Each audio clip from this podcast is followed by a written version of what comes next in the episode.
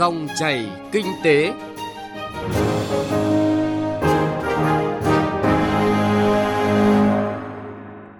Thưa quý vị và các bạn, 8 tháng năm nay, Việt Nam tiếp tục xuất siêu gần 4 tỷ đô la Mỹ, trong khi tổng kim ngạch xuất khẩu hàng hóa đạt hơn 250 tỷ đô. Đây là kết quả rất tích cực của hoạt động ngoại thương Việt Nam so với nhiều quốc gia trên thế giới trong bối cảnh lạm phát, giá cả tăng cao. Bức tranh xuất khẩu từ nay đến cuối năm được đánh giá là khả quan.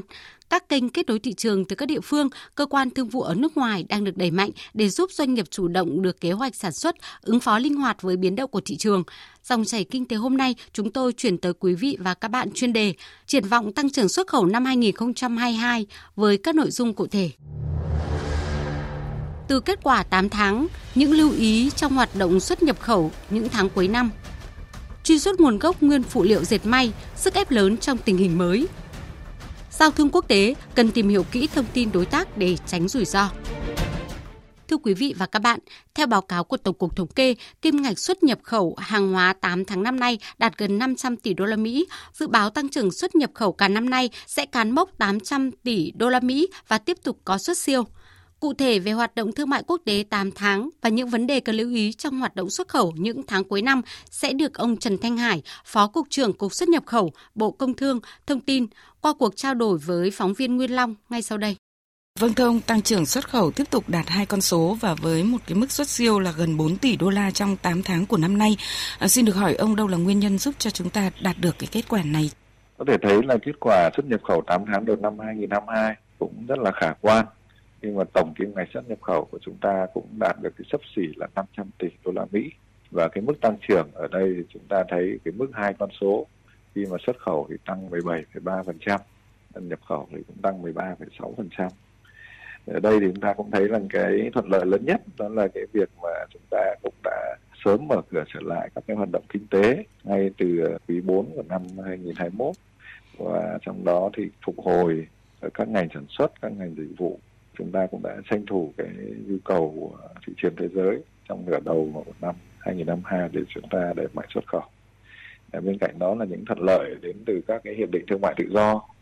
góp phần giúp cho chúng ta có được cái thị trường để xuất khẩu một cách thuận lợi hơn ví dụ những cái nhóm hàng như là thủy sản, như rau quả là những cái nhóm hàng mà đã tận dụng tốt được lợi ích từ các cái hiệp định như vậy À, vâng, nhiều dự báo thì cho thấy là kim ngạch xuất nhập khẩu của cả năm nay thì có khả năng đạt trên 800 tỷ đô la và chúng ta tiếp tục có xuất siêu. À, xin được hỏi dưới góc nhìn của ông về dự báo này cũng như là cái khả năng có thể đạt được. À, với cái tốc độ tăng trưởng như hiện nay thì à, nhiều khả năng là chúng ta sẽ đạt được cái mức tổng kim ngạch xuất nhập khẩu cả năm là trên 700 tỷ đô la Mỹ. Đấy, còn có thể là tiệm cận đến cái con số 800 tỷ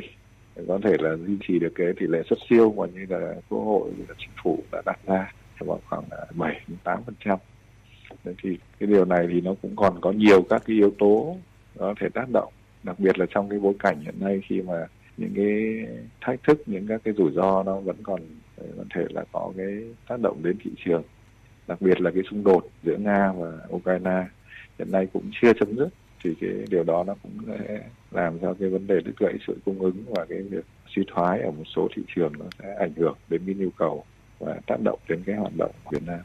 À, vâng thưa ông nhìn vào cơ cấu nhóm hàng thì chúng ta thấy là nhóm hàng công nghiệp chế biến thì chiếm tới gần 90% cơ cấu nhóm hàng xuất khẩu trong 8 tháng của năm nay à, và thời gian qua thì cũng cho thấy rất là nhiều những doanh nghiệp kêu thiếu về đơn hàng và cũng khó khăn về những nhân lực.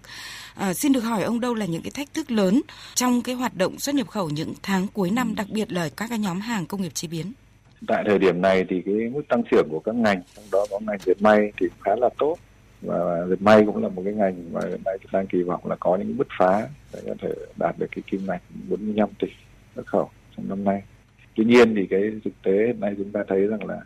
với cái tình trạng mà có thể suy thoái và lạm phát ở các thị trường thì cái nhóm hàng về dệt may, hay nhóm hàng tiêu dùng nói chung, là một cái nhóm hàng mà có thể là sẽ thắt chặt chỉ tiêu cũng như là giảm bớt cái nhu cầu. Thế là cái hiện nay là đây là một cái thách thức đối với ngành dệt may nó riêng và nhiều ngành hàng khác ờ, ví dụ như là ngành da giày túi sách, ngành đồ gỗ, đều là có thể là bị tác động ảnh hưởng và cái vấn đề về nhân lực thì chúng ta cũng thấy là sau cái thời kỳ mà covid 19 ấy, thì cái việc mà nhiều doanh nghiệp cũng rất khó khăn trong cái việc tuyển dụng cũng như là mời công nhân trở lại làm việc. Vì cái việc mà duy trì cái nguồn nhân lực trong bối cảnh và xuất khẩu lại có cái gia tăng như thời gian vừa qua thì đây là một cái thách thức đối với cả các doanh nghiệp. Ngoài ra thì những cái yếu tố rủi ro khác về vấn đề về thị trường vấn đề về dịch bệnh rồi những các cái đứt gãy ở trên thị trường nói chung thì cũng là những cái mà rủi ro mà các doanh nghiệp của chúng ta cũng cần phải lường trước và có những cái phương án để ứng phó kịp thời nghĩa là trong giai đoạn cuối năm là khi mà cái hoạt động xuất nhập khẩu thường là sẽ gia tăng đẩy mạnh hơn trước thế thì những cái biến động như vậy rất có thể là sẽ có những cái tác động bất ngờ và gây ảnh hưởng đến kim ngạch về xuất nhập khẩu của doanh nghiệp. Xin trân trọng cảm ơn ông về cuộc trao đổi. Thông tin kinh tế, cập nhật và chuyên sâu. Thưa quý vị và các bạn, như chúng ta vừa nghe cuộc trao đổi của phóng viên Đài Tiếng Nói Việt Nam với ông Trần Thanh Hải, Phó Cục trưởng Cục xuất nhập khẩu Bộ Công Thương, xuất khẩu của nước ta dự kiến đạt kết quả khả quan trong năm nay. Trong đó, diệt may tiếp tục là ngành hàng đóng vai trò quan trọng, đặc biệt với các hiệp định thương mại tự do thế hệ mới như EVFTA, CPTPP, doanh nghiệp dệt may Việt Nam sẽ có thêm nhiều cơ hội để tham gia vào chuỗi cung ứng dệt may toàn cầu. Đây là thách thức nhưng cũng là cơ hội để doanh nghiệp dệt may hướng đến đầu tư công nghệ, tăng tính cạnh tranh khi phải chịu sức ép lớn về quy định truy xuất nguồn gốc nguyên phụ liệu, phóng viên Bá Toàn thông tin. Dệt may là ngành tạo ra nhiều quan việc làm cho người lao động, luôn giữ vai trò quan trọng và có những đóng góp vào quá trình phát triển nền kinh tế đất nước. Thống kê cho thấy ngành dệt may không chỉ xuất khẩu mà còn xuất siêu khá lớn, góp phần đáng kể vào tăng trưởng kinh tế. 8 tháng năm nay, ngành dệt may xuất khẩu ước đạt hơn 30 tỷ đô la Mỹ, nhập khẩu ước đạt 17 tỷ 500 triệu đô la Mỹ. Như vậy, ngành tiếp tục xuất siêu hơn 12 tỷ đô la Mỹ. Dù đạt kết quả khá tích cực nhưng doanh nghiệp dệt may cũng đang chịu sức ép về quy định truy xuất nguồn gốc, nguyên phụ liệu ở nhiều khâu trong chuỗi cung ứng ngành. Bên cạnh đó, nhiều thị trường xuất khẩu lớn của dệt may Việt Nam như Mỹ, Liên minh châu Âu, Nhật Bản hay Hàn Quốc cũng đã có những quy định liên quan đến quy trình sản xuất thân thiện với môi trường như sử dụng năng lượng tái tạo, tiết kiệm nguồn nước hay xử lý nước thải. Ông Thân Đức Việt, Tổng Giám đốc Tổng Công ty May 10 cho biết, doanh nghiệp đang tiếp tục đầu tư nâng cấp máy móc thiết bị, nghiên cứu kỹ tiêu chuẩn của nhãn hàng, nhu cầu thị trường. Cùng với đó, đa dạng nguồn cung cấp nguyên liệu, tăng cường kết nối sáng tạo giữa các doanh nghiệp trong nước để đầu tư phát triển nguồn nguyên liệu, tăng tính chủ động, giảm lệ thuộc vào nguyên liệu ở một vài thị trường. Tổng công ty May 10 chúng tôi cũng là một trong những đơn vị mà xuất khẩu nhiều năm sang cái thị trường ờ, châu Âu, Mỹ và Nhật Bản trong cái thời gian tới thì châu Âu sẽ là những cái nước mà yêu cầu bắt buộc là chúng tôi phải chuyển sang sản xuất xanh, sử dụng những cái nguồn nguyên phụ liệu có thể tái chế hoặc là nguyên phụ liệu có nguồn gốc tự nhiên. Chính vì vậy cho nên là Tổng công ty 10 chúng tôi cũng đã có những cái chiến lược phối hợp với những cái nhà sản xuất nguyên liệu như là sợi, như là vải Câu chuyện thực tế cho thấy xuống lựa chọn hàng tái chế hay sử dụng nguyên liệu bền vững ngày càng được khách hàng lựa chọn và chấp nhận giá thành cao hơn. Do vậy, các doanh nghiệp dệt may Việt Nam phải nhanh chóng thay đổi, thực hiện tốt quy định truy xuất hàng hóa, sử dụng nguyên phụ liệu dệt may bền vững. Ông Vương Đức Anh, tránh văn phòng Hội đồng Quản trị Tập đoàn Dệt may Việt Nam cho rằng, từ thực tiễn đứt gãy chuỗi cung ứng của ngành dệt may trong thời gian dịch COVID-19 diễn biến phức tạp, doanh nghiệp nhận thấy làm chủ nguyên liệu trong nước là chìa khóa giúp phát triển bền vững. Chúng tôi cũng đã có cái chiến lược để phát triển chuỗi cung ứng nội địa trong hệ thống tập đoàn từ sợi, dệt, nhuộm cho đến may và hướng đến là trở thành một cái nhà cung cấp chọn gói, một điểm đến cho các doanh nghiệp là khách hàng lớn. Và dự kiến là chúng tôi tập trung từ giờ cho đến năm 2025 là sẽ tập trung phát triển một cái chuỗi dệt kim hoàn chỉnh và hướng đến dựa trên hệ thống sản xuất sợi phát triển tương đối hoàn chỉnh trong 5 năm qua cũng như là khu vực may có quy mô và có uy tín theo nhiều chuyên gia, ngành dệt may cần thu hút đầu tư nước ngoài có chọn lọc, ưu tiên các dự án đầu tư công nghệ dệt nhuộm tiên tiến, kết nối với các doanh nghiệp may mặc trong nước, hình thành chuỗi liên kết nhằm hướng tới phát triển bền vững, đồng thời đáp ứng yêu cầu của các thị trường lớn trên thế giới. Ông Trương Văn Cẩm, Phó Chủ tịch kiêm Tổng thư ký Hiệp hội Dệt may Việt Nam cho rằng, doanh nghiệp phải nâng cao nhận thức, nhanh chóng thay đổi thực hiện tốt quy định truy xuất hàng hóa. Nhiều thị trường quốc tế đang lựa chọn doanh nghiệp sản xuất xanh và sử dụng nguyên phụ liệu dệt may bền vững. Các doanh nghiệp, vấn đề đầu tiên là chúng ta phải à, hiểu, nâng cao nhận thức, thấy một cái sự cần thiết. Đây là vấn đề mà tất yếu cho cái sự phát triển. Bởi vì là nếu chúng ta không vào cuộc ngay từ bây giờ thì có thể chúng ta sẽ gặp rất nhiều khó khăn. Bởi vì chúng ta biết rằng là các cái thị trường xuất khẩu à, dệt may của Việt Nam ấy, hiện nay, đặc biệt thị trường EU người ta đã đưa ra chiến lược mới về dệt may à, đó là cái việc mà sản phẩm phải có vòng đời cao và có thể tái chế và thậm chí sản phẩm là phải đảm bảo một cái tỷ lệ tái chế nhất định có thể là tân trang rồi tái sử dụng để chống ờ, ô nhiễm môi trường và các doanh nghiệp nếu không vào cuộc ngay từ bây giờ thì có thể là sẽ chậm chân và sẽ gặp rất nhiều khó khăn. Theo dự thảo chiến lược phát triển ngành dệt may da dày Việt Nam đến năm 2030, tầm nhìn đến năm 2035, ngành dệt may tiếp tục có cơ hội phát triển tương đối nhanh. Dự kiến kim ngạch xuất khẩu bình quân của ngành sẽ tăng từ 5 đến 6% một năm trong giai đoạn đến năm 2030. Từ nay đến năm 2030, ngành chuyển từ trọng tâm phát triển nhanh sang trọng tâm phát triển bền vững. Còn từ giai đoạn 2030 đến năm 2045, ngành phát triển hiệu quả, bền vững theo mô hình kinh tế tuần hoàn.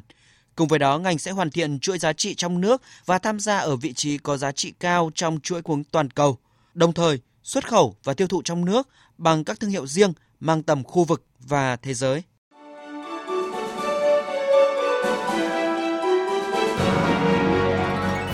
Dòng chảy kinh tế, dòng chảy cuộc sống.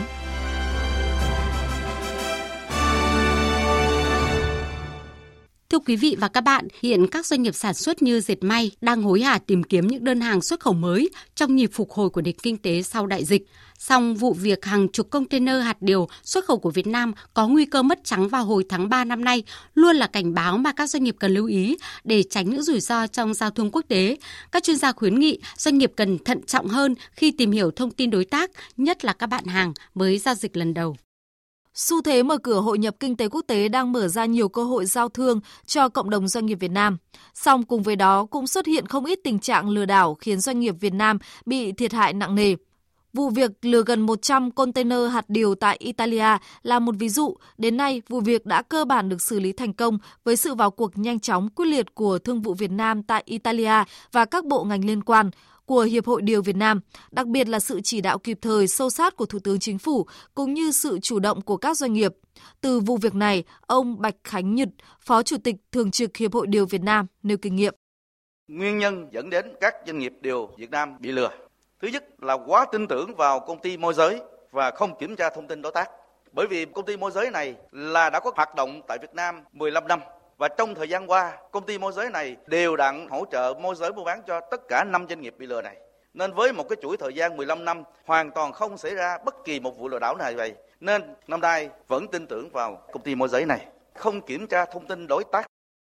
trong thương mại quốc tế, vai trò của môi giới là rất quan trọng, nhưng doanh nghiệp luôn cần có sự kiểm tra đối tác một cách độc lập. Nhiều nghi vấn đã bị bỏ qua, như việc thị trường Italia trong nhiều năm qua nhập khẩu số lượng hạt điều rất thấp. Các địa chỉ thông tin về đối tác nhập khẩu sau đó được Thương vụ Việt Nam tại Italia tìm hiểu trực tiếp thì đều là thông tin giả. Trụ sở của các công ty lừa đảo thậm chí là những ngôi nhà hoang nằm ở vùng biên giới hẻo lánh, nhưng quy mô và uy tín, tự phong lại khá dễ dàng bị làm giả với sự trợ giúp của các công nghệ số. Ông Đặng Khánh Linh, Phó vụ trưởng vụ Tổng hợp Kinh tế Bộ Ngoại giao khuyến nghị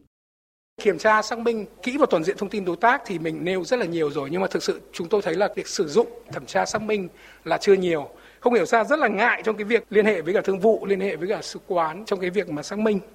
Bởi vì là nhiều khi là xác minh phải đến nơi mới nhìn thấy được. Chúng tôi cũng đã đến nơi và nhìn thấy là những doanh nghiệp này ở những cái địa chỉ này là nó không có thực. Nó là một cái công ty khác và không ai biết về cái công ty này. Chính vì thế mà chúng ta xác minh và thẩm tra cần phải làm trước. Đến nay, vụ việc hàng chục container hạt điều Việt Nam bị lừa xuất khẩu sang Italia đã cơ bản xử lý thành công, nhưng bài học vẫn cần nói lại vì những vụ việc tương tự không phải là hiếm. Các chuyên gia khuyến nghị doanh nghiệp xuất khẩu Việt Nam luôn cần kiểm tra xác minh kỹ lưỡng thông tin đối tác, nhất là những bạn hàng mới giao dịch lần đầu. Đồng thời cần lựa chọn phương thức thanh toán phù hợp và nên có bộ phận pháp lý chuyên nghiệp hoặc thuê tư vấn pháp lý để tránh những gài cắm đầy tính toán từ đối tác trong hợp đồng. Việt Nam có nhiều ngành hàng xuất khẩu hàng đầu thế giới, nhưng đa phần các doanh nghiệp vừa và nhỏ rất thiếu kinh nghiệm về phòng ngừa rủi ro trong thương mại quốc tế. Do đó, cẩn trọng không bao giờ là đủ trong giao thương quốc tế để tránh những rủi ro có thể xảy ra. Thưa quý vị và các bạn, nội dung giao thương quốc tế cần tìm hiểu kỹ thông tin đối tác để tránh rủi ro, cũng đã kết thúc chương trình dòng chảy kinh tế hôm nay. Chương trình do Bá Toàn và các phóng viên kỹ thuật viên của Đài Tiếng nói Việt Nam thực hiện. Cảm ơn quý vị và các bạn đã quan tâm theo dõi. Xin chào và hẹn gặp lại.